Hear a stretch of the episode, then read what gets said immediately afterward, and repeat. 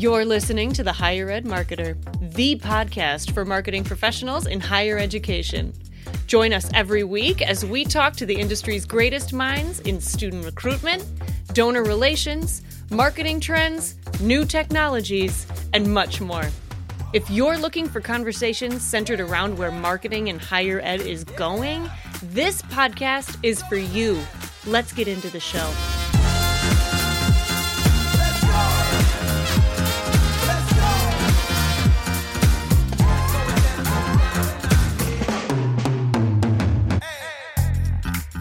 Welcome to the Higher Ed Marketer Podcast. I am Troy Singer. He is Bart Caylor. And today we talk to Luke Phillips, who is the Executive Director of Marketing at Pepperdine University.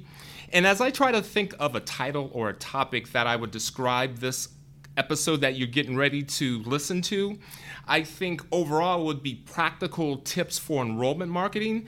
But if I'm being authentic, it's this guy gives you a week's worth of information in 25 minutes, and I love the way he does it. It is one of the most dense amounts of information that we have gotten in a short amount of time. And if I were you, I would get out your pen and paper right now. And he does it in a very enjoyable and energetic way. Yeah, he is. Luke's great, and uh, and I, he's he mentions at the beginning he's been a long time listener to the Higher Ed Marketer podcast, and he brought his A game. I mean, he was like, "Hey, if I were somebody in the shoes of higher ed marketers, this is what I would want to know." And uh, he uh, he does a great job, and as as Troy mentioned, it's a lot of really pragmatic, practical advice in a in a very dense package. And so, um, yeah, you might want to you might want to bookmark this episode and be sure to, you know, download the show notes and the uh, and the and go to the website for the transcript. There's some really really good uh, information here. Here is Luke Phillips of Pepperdine University.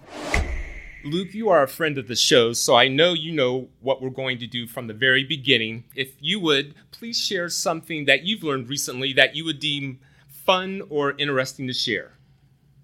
Yes, happy to do that. And just want to quickly say hey again to you, uh, Troy and Bart. And thank you again for having me. Uh, I am a fan of the show. Like you said, I've been sort of a fan since you first started. So looking forward to the conversation today. And yeah, there is something recently I learned it actually has to do with time zones. So I'm actually from North Carolina and then went to college in Florida, spent about 10 years in California. Now I'm in Arizona. And some may know that Arizona doesn't observe, you know, daylight savings time, which I thought was kind of an interesting thing. Uh, so there's we always are on the same time. So half the year we're like Mountain Time, technically half the year Pacific Time. Um, and I just assumed there have to be other states that do this too. But after looking it up, you know, found out no, it's just uh, just us. Um, and the, the interesting fact though that I learned, I thought, well, why is this? Because I'm having to adjust my calendars with my colleagues who are in California.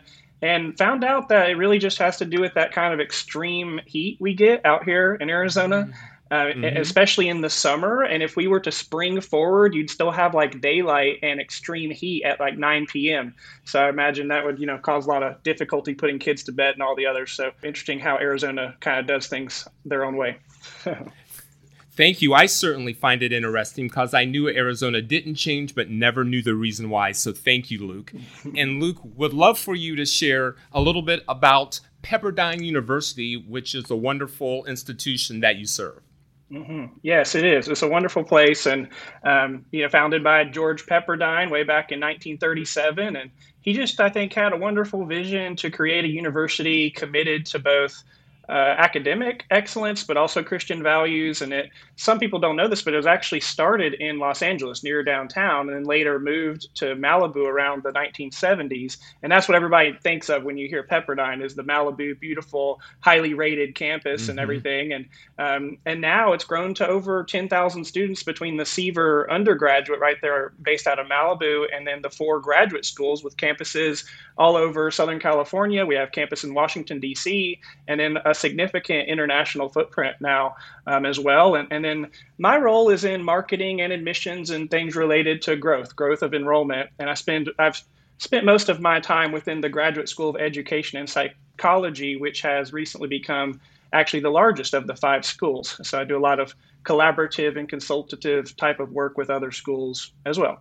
Thank you, Luke. And that's one of the reasons why we wanted to have you on the podcast to speak to some of the growth and success that you've had in growing. And I think if the numbers are near correct, uh, when you first started, or maybe a couple of years ago, the enrollment for your part of the graduate school was around 1,500, but now it's grown to over 4,000. So Bart and I was like, well, we would really like to tap into your wisdom and find out some of the reasons. And in our previous conversation, you really emphasized that you stress or emphasize strategic thinking and a higher view versus really getting into the weeds and being more tactical for a large growth. And would love for you to unpack that for us and the listeners. Absolutely. Yeah, I'd love to do that. And you're right. We started off probably about 2017. This graduate school had about 1,500 students. Um, and then it started to really grow. And then I, I, joined toward 2019, going into the enrollment for fall 2020, and it, it just it really started to take off quite a bit um, around that time. Um, got into the 2,000, then 2,500, then 3,000, and now over 4,000 students. Um, a lot of that growth did come from our online psychology, which is managed by an OPM, you know, separate partner. So a lot of, especially in the clinical psychology side, where we are the number one school in the country in terms of number of students taking uh, programs with us. Uh, but the on ground side saw a lot of growth as well. But we, we maxed out capacity. Seven of our 17 on ground programs in 2021 were maxed out. And um, so, but to your question, um, I'd say it did have to do with that online and some of that growth, but also just really wonderful leaders, a good dean, associate deans, program chairs who were receptive to the idea of, like you said, that strategic thinking and not just thinking about how do we package up these programs in their existing form in front of the right people at the right places and the right times, but how do we look at the product itself and think about what other products are out there that may be needed in the marketplace um, and then look at the career trends and how can we think of ourselves as as not just having students as our end user, but it's really those employers who have needs and they need students who are trained and prepared for the fields they're going to go into. So no real silver bullet, but really thinking strategically like that at, the very beginning, using a lot of research, market research, and then executing really well um, in terms of both marketing and our admission strategies, you know, kind of down the funnel too. I think that's such a great point, Luke. And I really like the fact that you're really stressing that idea of being strategic. Um, you mentioned, you know, OPM partners. A lot of people have those different kinds of partners. And I think too many times the, the leadership of the institutions kind of think, oh, it's just to set it and forget it. And, you know, we've got somebody else doing that. We've got, got somebody working on that. But I think that the fact that you're kind of bringing up is that you really have to be strategic about it you have to really think through that.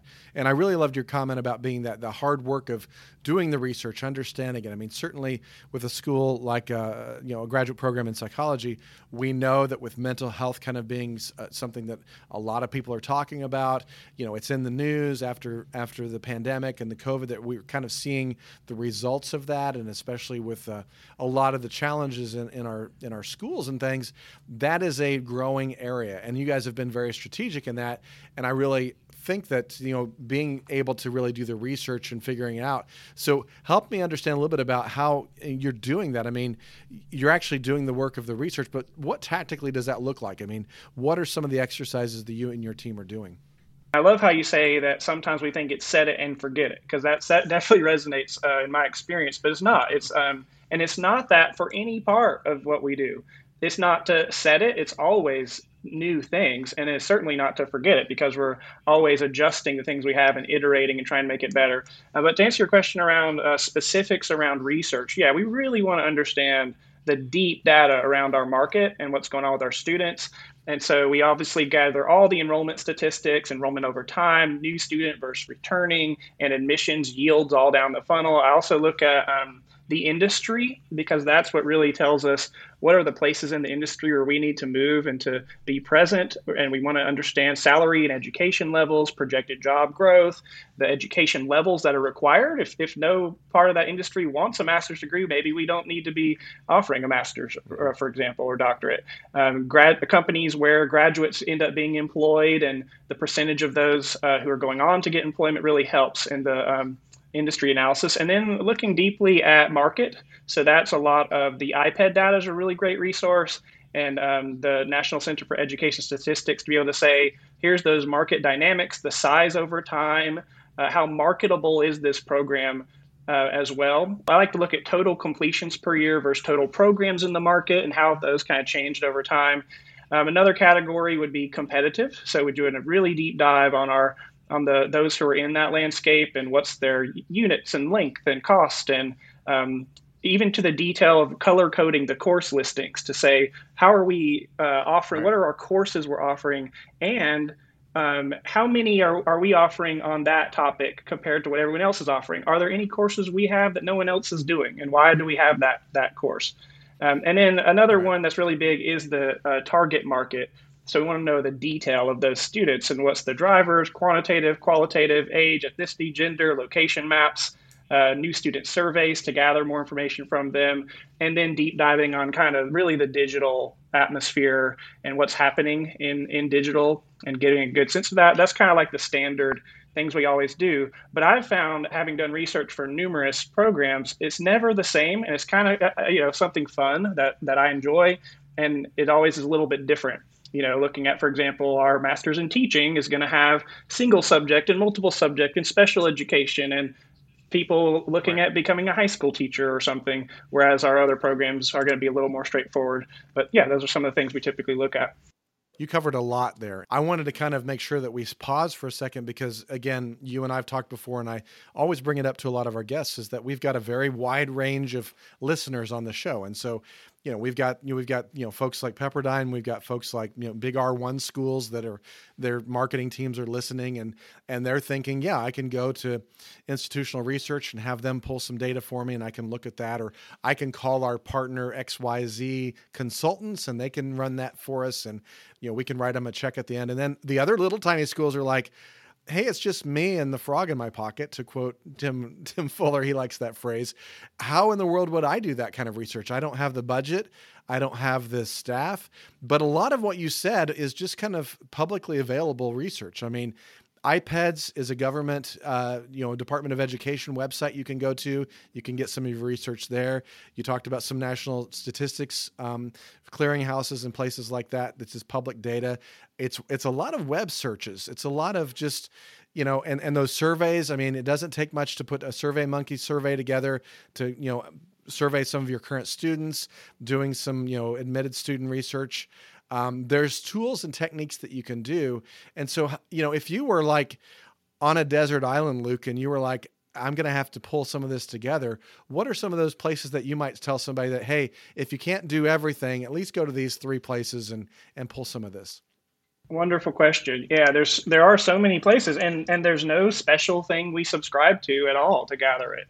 Uh, you know, we, we are able to get this all with publicly available information. So, for example, all of ind- industry analysis are things like Bureau of Labor Statistics and uh, salary.com. If you want to know salary, and, and Bureau of Labor Statistics will give you like projected job growth and things like that. Uh, the surveys for incoming new students are great. Great to ask questions like, "How did you first hear about us? What are uh, of these different factors? Which of these were most important in your decision to be with us?" I also like to do um, surveys for those who were accepted but do not end up continuing. They, they choose a different school. So we ask questions, you know, thank you for letting us know that. Now we'd love for you to fill out the survey to tell us why. What are what were these factors for you too? Um, the IPED and National Center of Education Statistics data is a little harder to learn, but it is it is publicly available. And just watching a few YouTube videos on that, there are great people out there in the higher ed industry who have already walked through how to do that and pull that data, especially on completions per year. That's really helpful um, competitive analysis, you really can use uh, the internet and look at the, the websites of the schools that you're hearing about. And if, for example, that one survey where they say, here's where I went instead, now you know who some of those, you know, competitors are just from that and what you're hearing on the who phones. You need with, to go look at. Yeah, yeah, your students. And, and target market, I think a good place to begin is what I'd call kind of an internal analysis you know, it's very likely that the students, what they look like now is what they're most likely to continue to look like. And I always say it's easier and more cost effective to go from 80 to 90% than to go from zero to 10. So start with what's your 80%? What are the students looking like now? And gather their uh, feeder school information uh, through the transcripts is a good place to gather that. Uh, and then another quick tip I'll give: is I have found that graduate assistants really help.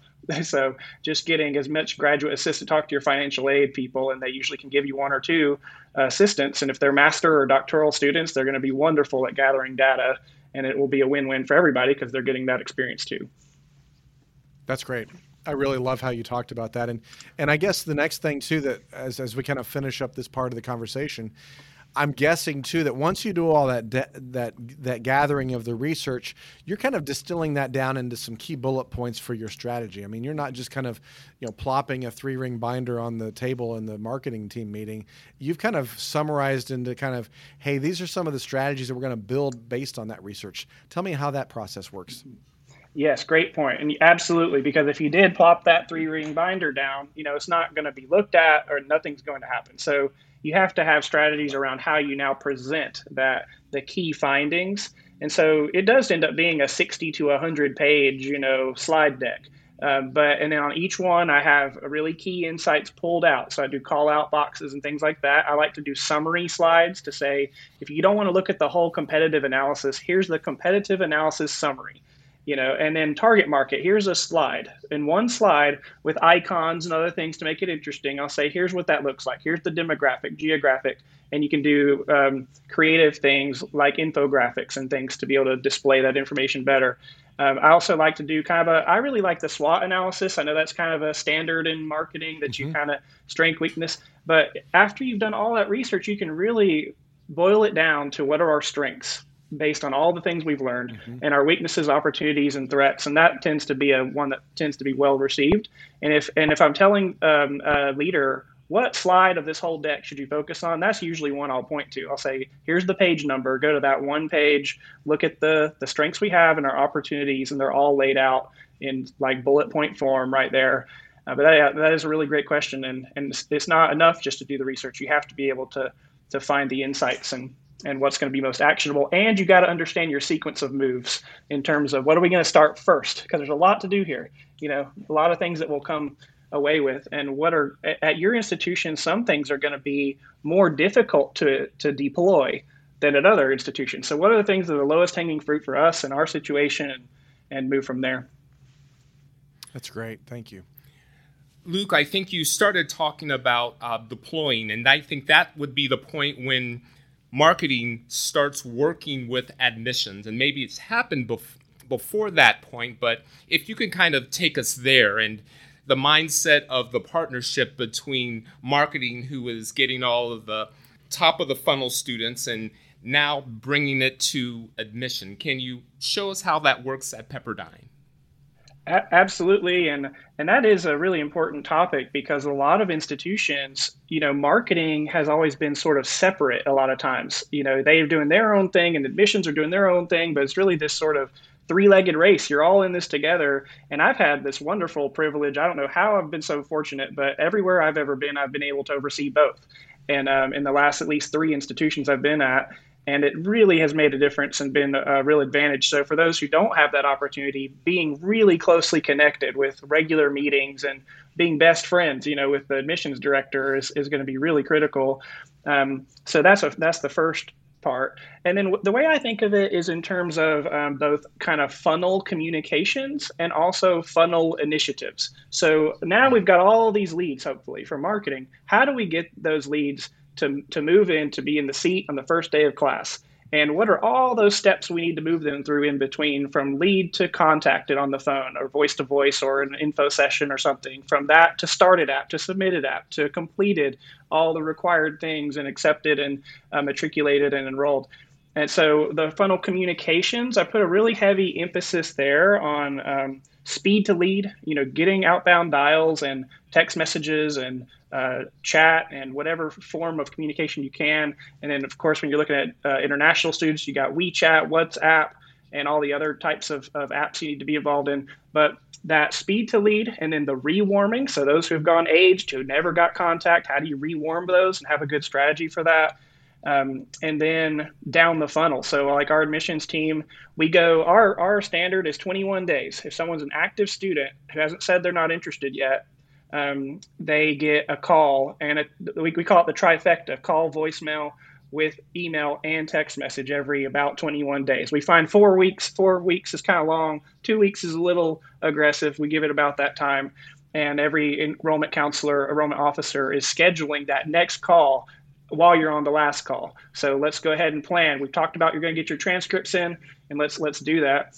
Um, I also would say not just contact, but there's a lot of other funnel initiatives, whether it's the software you're using, your scholarshiping strategies, uh, your deadline setting. You know, I like to say earlier students are more students. So if we can get students in with um, good value, we like to do a good application, you know, scholarship if you apply by this date um, and those kinds of things. So uh, value plus urgency always equals conversion, and the more value and the more urgency, the more conversion is what I've found. So let's do this quickly and let's do this uh, in a seamless way. And the last thing I guess I'll say there's there's endless there are endless things, thousands of things you can be doing for funnel initiatives, but um, trying to remove those barriers that are in there because you might not need a 600 word essay to be able to evaluate a student's ability to to be a successful student and then trying to get acceptance review. Don't make them wait two or three months to get their decision. Let's make that decision as fast as we possibly can and eliminate unnecessary, you know, faculty meetings and discussions. And some bring in career services and some bring in um, a committee to, to determine all these things. And what we do is we say the enrollment officer is the leader. They make that decision. And if they need to escalate to the program chair, they can. And then some programs we do have interviews, but trying to make it easy for students and uh, remove those barriers are really important too. Okay, well, I'm going to say right now that we need to do a mic drop here because I mean, what you just did for the last five minutes is like mic drop. We're done. I mean, it's incredible, and I just want to point out a few things. I was trying to keep up, but I mean, right now, listener, I would pause and rewind it five minutes and listen to everything that that Luke just said because he gave you gold. And I, I really love the fact that I mean you just kind of outlined so many key points of the journey and the funnel. And and I loved your really practical advice, like the idea of 21 days. I mean, you had the, the trifecta of of the the call, voicemail, the text, and the email. Do that every 21 days to keep them on the line and keep them keep them moving down the funnel. I love that. I love your idea of value plus conversion. I mean, you know, actually, it was it was the uh, what, how did you say that value plus value plus urgency equals conversion and then I, I add yeah, on value, that the more yeah. Of each of those the more conversion too. Yeah value plus urgency. So we talk a lot about using uh, psychology and marketing. So you know the fear of missing out the urgency there's all kinds of different things that you can use for that. But the idea you've got to do that with with value. You've got to have a reason for that and you've got to be you've got to be honest and and authentic about that. I mean, we're not doing urgency, just you know, call now, and you know, the, the, the old you know middle of the night uh, uh, infomercials. We actually are trying to do it for the for the reason that it's important that somebody moves to the next step of their of their funnel in their education. So value plus urgency equals conversion, and the more you do of both, the more you're going to get it's it's it's great. And then I love the idea of removing the barriers and eliminating the delays.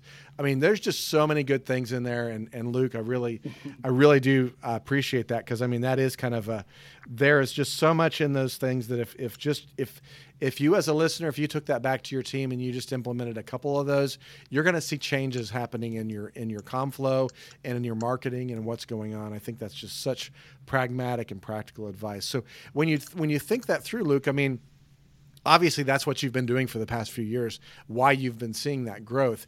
And is that is that part of why you've gotten a little bit more you know more runway to do more things? Because i mean that seems to be kind of a little bit um, it's not the secret to success but it is a big formula of success. Would you how do you unpack that Yes, I think so. I think when we start doing these things and you have have some success at it, and then you do have to be conscious and careful because not every program is like this. There's a lot of programs we get way more applicants than we could ever be able to sit, you know. But most programs, and this will be the thing over the next five, ten years.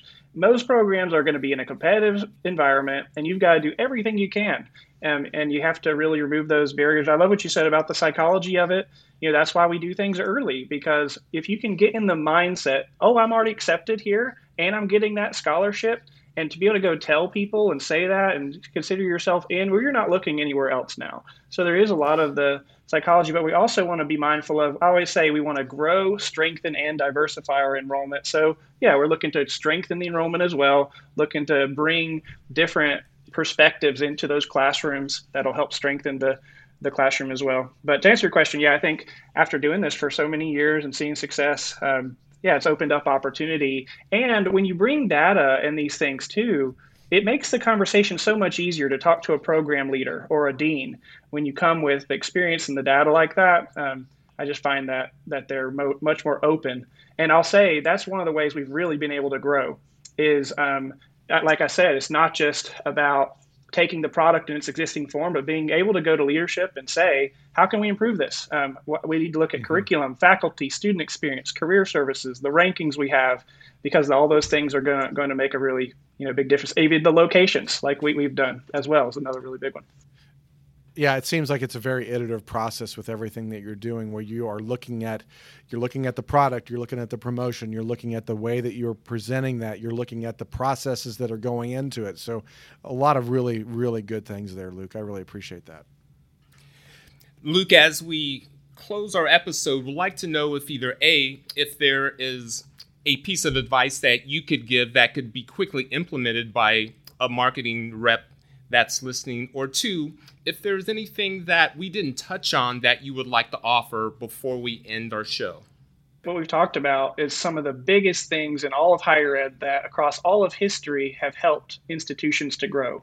You know, I think the only things we haven't talked about are, you know, obviously new programs, how you determine those, because it's not always about just the programs you have um, your retention that you have, your locations that you're going to have to add on, moving things online, those kinds of things. But um, yeah, we've really touched on most of it. And I think uh, if, if there's one sort of takeaway, I'll give sort of maybe an idea is that we've talked about a, a lot of outside the box thinking.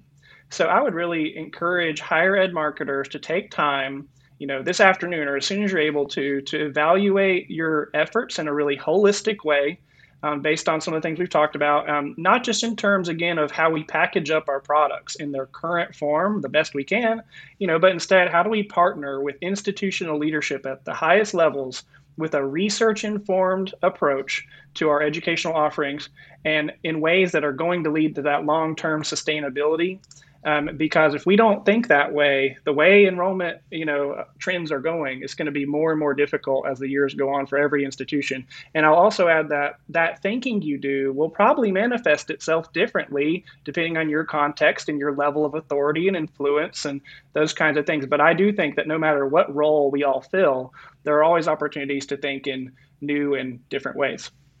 Luke Phillips, Executive Director of Marketing at Pepperdine University, we are grateful for everything that you've brought and shared with us today. And for anyone listening that would like to contact you, what would be the best way for them to do so?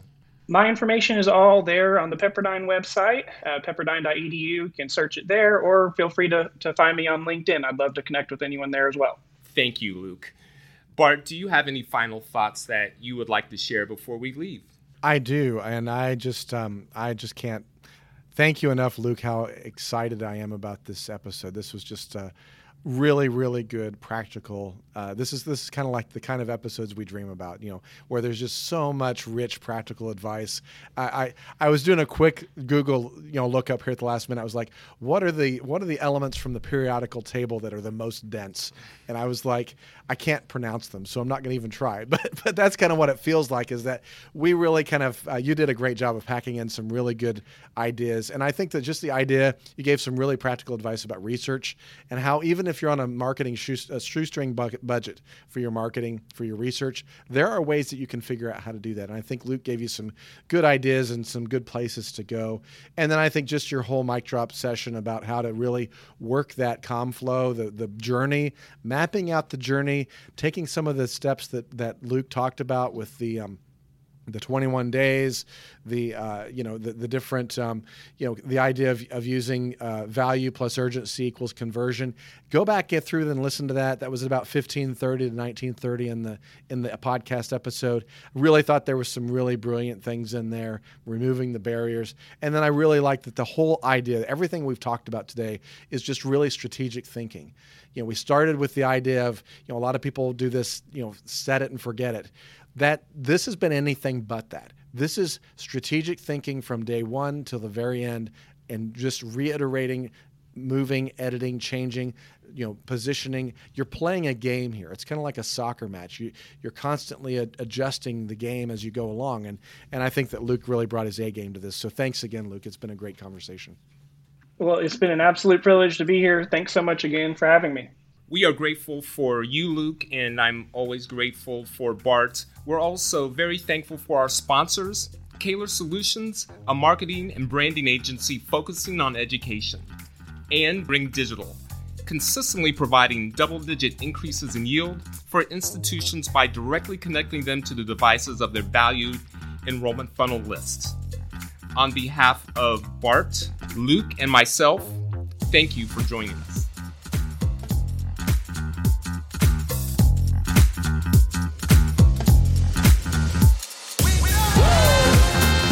You've been listening to the Higher Ed Marketer. To ensure that you never miss an episode, subscribe to the show in your favorite podcast player. The Higher Ed Marketer is a production of Caylor Solutions and Ring Digital in partnership with Westport Studios. Views and opinions expressed by guests on the Higher Ed Marketer are their own and may not reflect the views and opinions of their organization.